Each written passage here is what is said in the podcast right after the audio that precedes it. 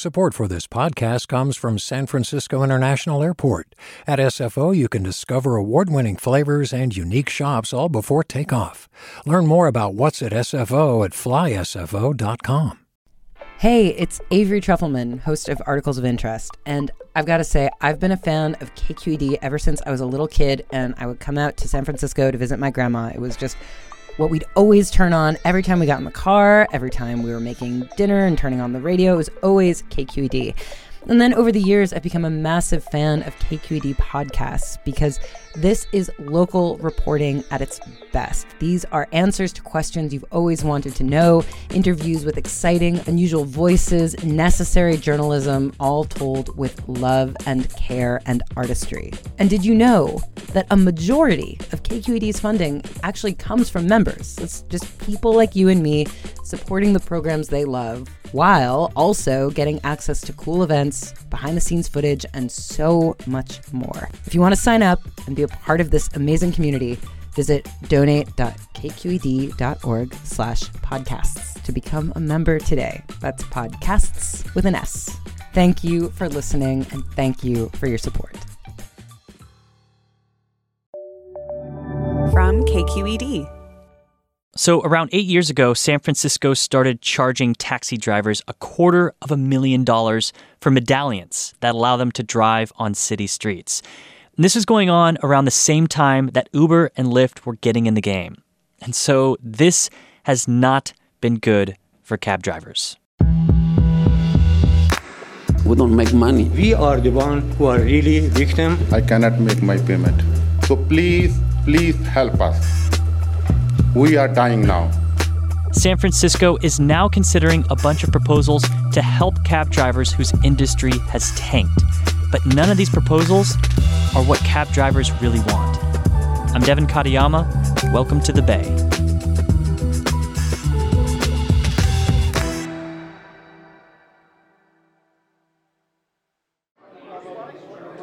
So I go to this meeting at the San Francisco City Hall. Sam Harnett is a reporter for KQED. He's been covering Uber and Lyft and the downfall of taxis. All these taxi drivers were invited to give their feedback on some proposed reforms to the taxi industry.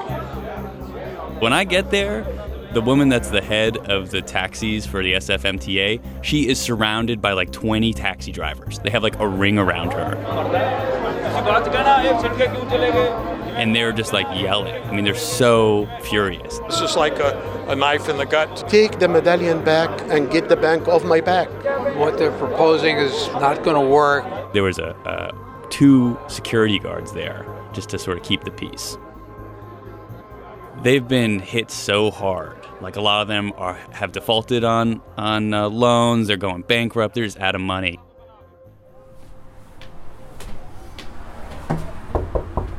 I met with one family who had one of these taxi medallions to see how they've been affected.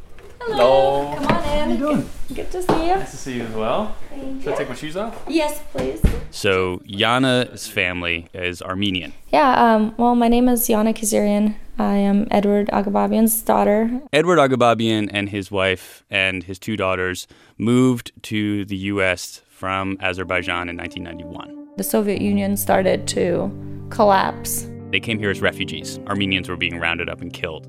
He was walking down the street with my mom and my aunt, and um, he was stopped in the middle of the street and asked for his paperwork. He's Armenian, not Azeri, and so they just beat him to the ground, broke all his ribs, uh, beat my mom and my aunt as well, and just left them on the ground, you know, to die.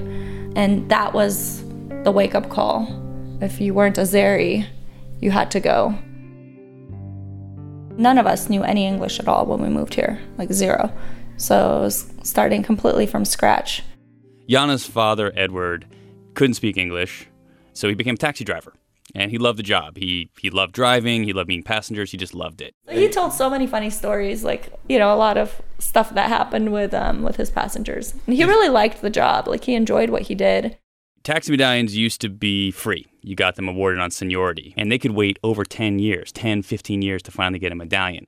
Now, when they got the medallion, this was like the retirement plan for cab drivers. They could drive on the medallion, and then they could lease the medallion out to other drivers. So there was always someone out there driving on your medallion, and you were getting some money for that. Yeah, at the time, you could make, I mean, you know, without a college degree or anything like that in the US, you could make good money.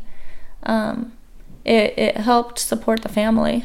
He knew the driving taxi itself wouldn't raise his family up to middle class, so he he tried to buy a taxi medallion. And his plan was that was going to be his retirement. This medallion was going to be the financial security for his family. He thought if anything ever happens to me, if I were to die, the family would be set. You know, you it, it was like his insurance plan and his retirement plan. The backstory on the city is Gavin Newsom was mayor. The SFMTA was having a big budget crisis. They needed some money. So Newsom took a page out of the New York City playbook, which they were selling medallions, and he decided to, quote, monetize the medallions. So he urged the SFMTA to start selling these things to make money. 2010, the city started selling them. Yana's father bought a taxi medallion for $250,000 in 2011. The local credit union estimates that the city made somewhere around $64 million selling the medallions. So the city made a lot of money. Since 2010, how many people have bought these medallions? 700 taxi drivers have bought medallions. How soon after the city starts selling these medallions does Uber and Lyft and all the other ride service companies really start becoming a thing in San Francisco? 2012, 13, 14, the numbers just skyrocket. So suddenly the city is flooded with Ubers and Lyfts, and taxi drivers now are making half, a quarter of what they used to make. Edward's wages go spiraling downward the financial stress started to settle in um, in you know 2011 12 13 that's when like it went from being something he enjoyed doing to something that just stressed him out he's having to ask for money from his daughter to make his loan payments on his medallion, which is the permit to operate a cab that he spent $250,000 on. There were days where he would come and say, you know, for the entire day I had like five runs. He would spend 12 hours and make I don't know, $100 or something. He did start driving Uber in addition to his taxi. So he's a medallion holder with a taxi cab, yet he's driving, I think, Lyft and Uber. I think he was doing everything um, just because he needed money. And Yana, she started noticing her father getting really nervous. She could just see it wearing on him. Blood pressure was going up. He's gaining weight. He looks real bad. And then two years ago, one day, Yana's whole family leaves. They take a vacation, but Edward, her father, stays at home to drive cab. And he goes to the airport. You know, his friends at the airport come and see him. He doesn't look good. I guess he was like green or something. And he tells them, I don't really feel well. I think I'm going to go home. They're like, no, you're going to the hospital. And so they called an ambulance and they picked him up from the SFO airport. Turns out his aorta had ruptured and he died very shortly after. The doctor told us that they had asked them while they were doing like the scans and checking what's wrong with him, uh, does he want to call anyone at home or like talk to anyone in the family? And he said, oh no, I don't want to make them nervous. So I don't want to worry them, is what he said. And, yeah. and so we didn't even get to say goodbye or anything. He was 59 when he passed away. Still very young.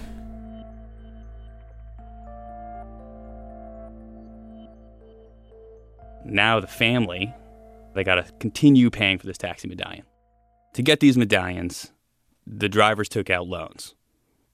If someone else doesn't buy the medallion, the person who owns it, or in this case their family, is on the hook. Historically, what would happen is the medallion would be sold to the next person in line, um, but there was nobody interested anymore.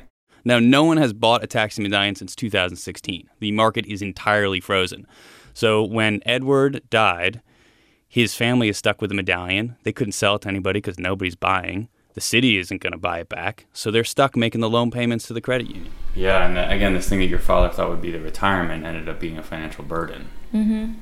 You know, because you, you guys still had to make these payments or you were expected to make yeah we we didn't make the payments but yeah you know my mom was really worried about what that would do to like her credit and just in general like we've never not paid for something you know when it was due and so it was a very uncomfortable feeling to know that you're neglecting a payment that that is technically supposed to be made. I think maybe this is an obvious question, but why does the city not just force Uber and Lyft to also own, purchase these these medallions? Well, this is the central thing that taxi drivers have been saying since the beginning.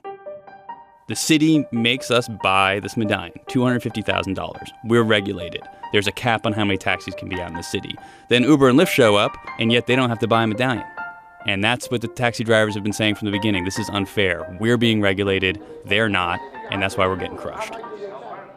So, a couple of weeks ago, Sam goes to a meeting in San Francisco where the city is talking with drivers about possible changes to taxi cab regulations. Hi. Hi, sir. I'm Sam from KQED. Uh, my name is Inderjeet Gotra. How do you say your name? Inderjeet Gotra. Oh, are you? Do you have a medallion? Oh yeah, I have a medallion. I, I, I was uh, on the top of the list for to getting a free medallion, mm-hmm. and uh, I get a letter from the MTA that you want to buy a medallion for two hundred fifty thousand dollar, and uh, you can buy. Okay, we bought it for two hundred fifty thousand dollar. The drivers were supposed to put sticky notes on all of the reforms on what they thought about them. And did you um, did you put a, a, a post-it note anywhere? Yeah, I put it everywhere. Can I see which one of just which one of one is yours? Mm. In almost every sticky note said, "Buy back my medallion." That's you. Yes. Could you just read that for me? Buy back the medallion to rescue poor cab drivers. I'm underwater. I'm going broke.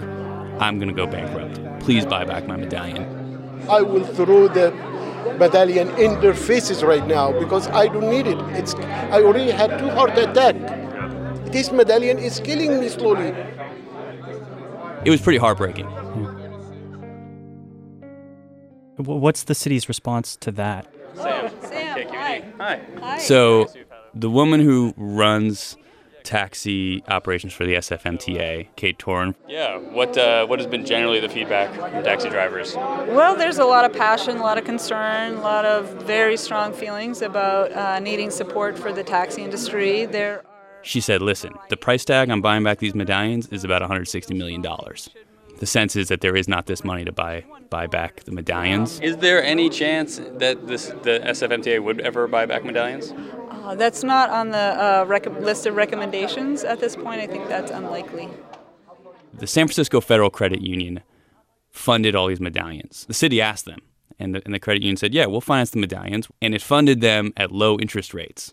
The city, in the transportation code and in its agreement with the credit union, uh, stipulated that it would buy back the medallions if the medallion program ended so the credit union is suing the city and it's saying, listen, the medallion program is over. No one is buying medallions. The market is totally frozen. And you haven't officially ended the program, but it is over and we're going to sue you and want our money back. Damn. And that, yeah, that lawsuit is, it's just entering what's called discovery phase and they're expecting something to happen by next summer. But again, that's like almost a year away and all these drivers are stuck making these loan payments. The SF Municipal Transportation Agency is working on recommendations to help taxicab drivers. They're expected to be discussed by early November. But the recommendations don't include buying back the medallions. I'm Devin Katayama. That's it for the Bay. Talk to you Wednesday. Hi, it's Terry Gross, the host of Fresh Air. We bring you in depth, long form interviews with actors, directors, musicians, authors, journalists, and more. Listen to our Peabody Award winning Fresh Air podcast from WHYY and NPR. Hi there, I'm Rund Abdelfatah from Throughline. If you're listening to this podcast, you know that KQED produces exceptional storytelling that keeps you informed, inspired, and entertained. Their podcasts cover issues from your neighborhood to the entire country and everything in between. Support this work today you can help us continue to bring quality podcasts to your ears. Just head to donate.kqed.org slash podcast. That's donate.kqed.org slash podcast.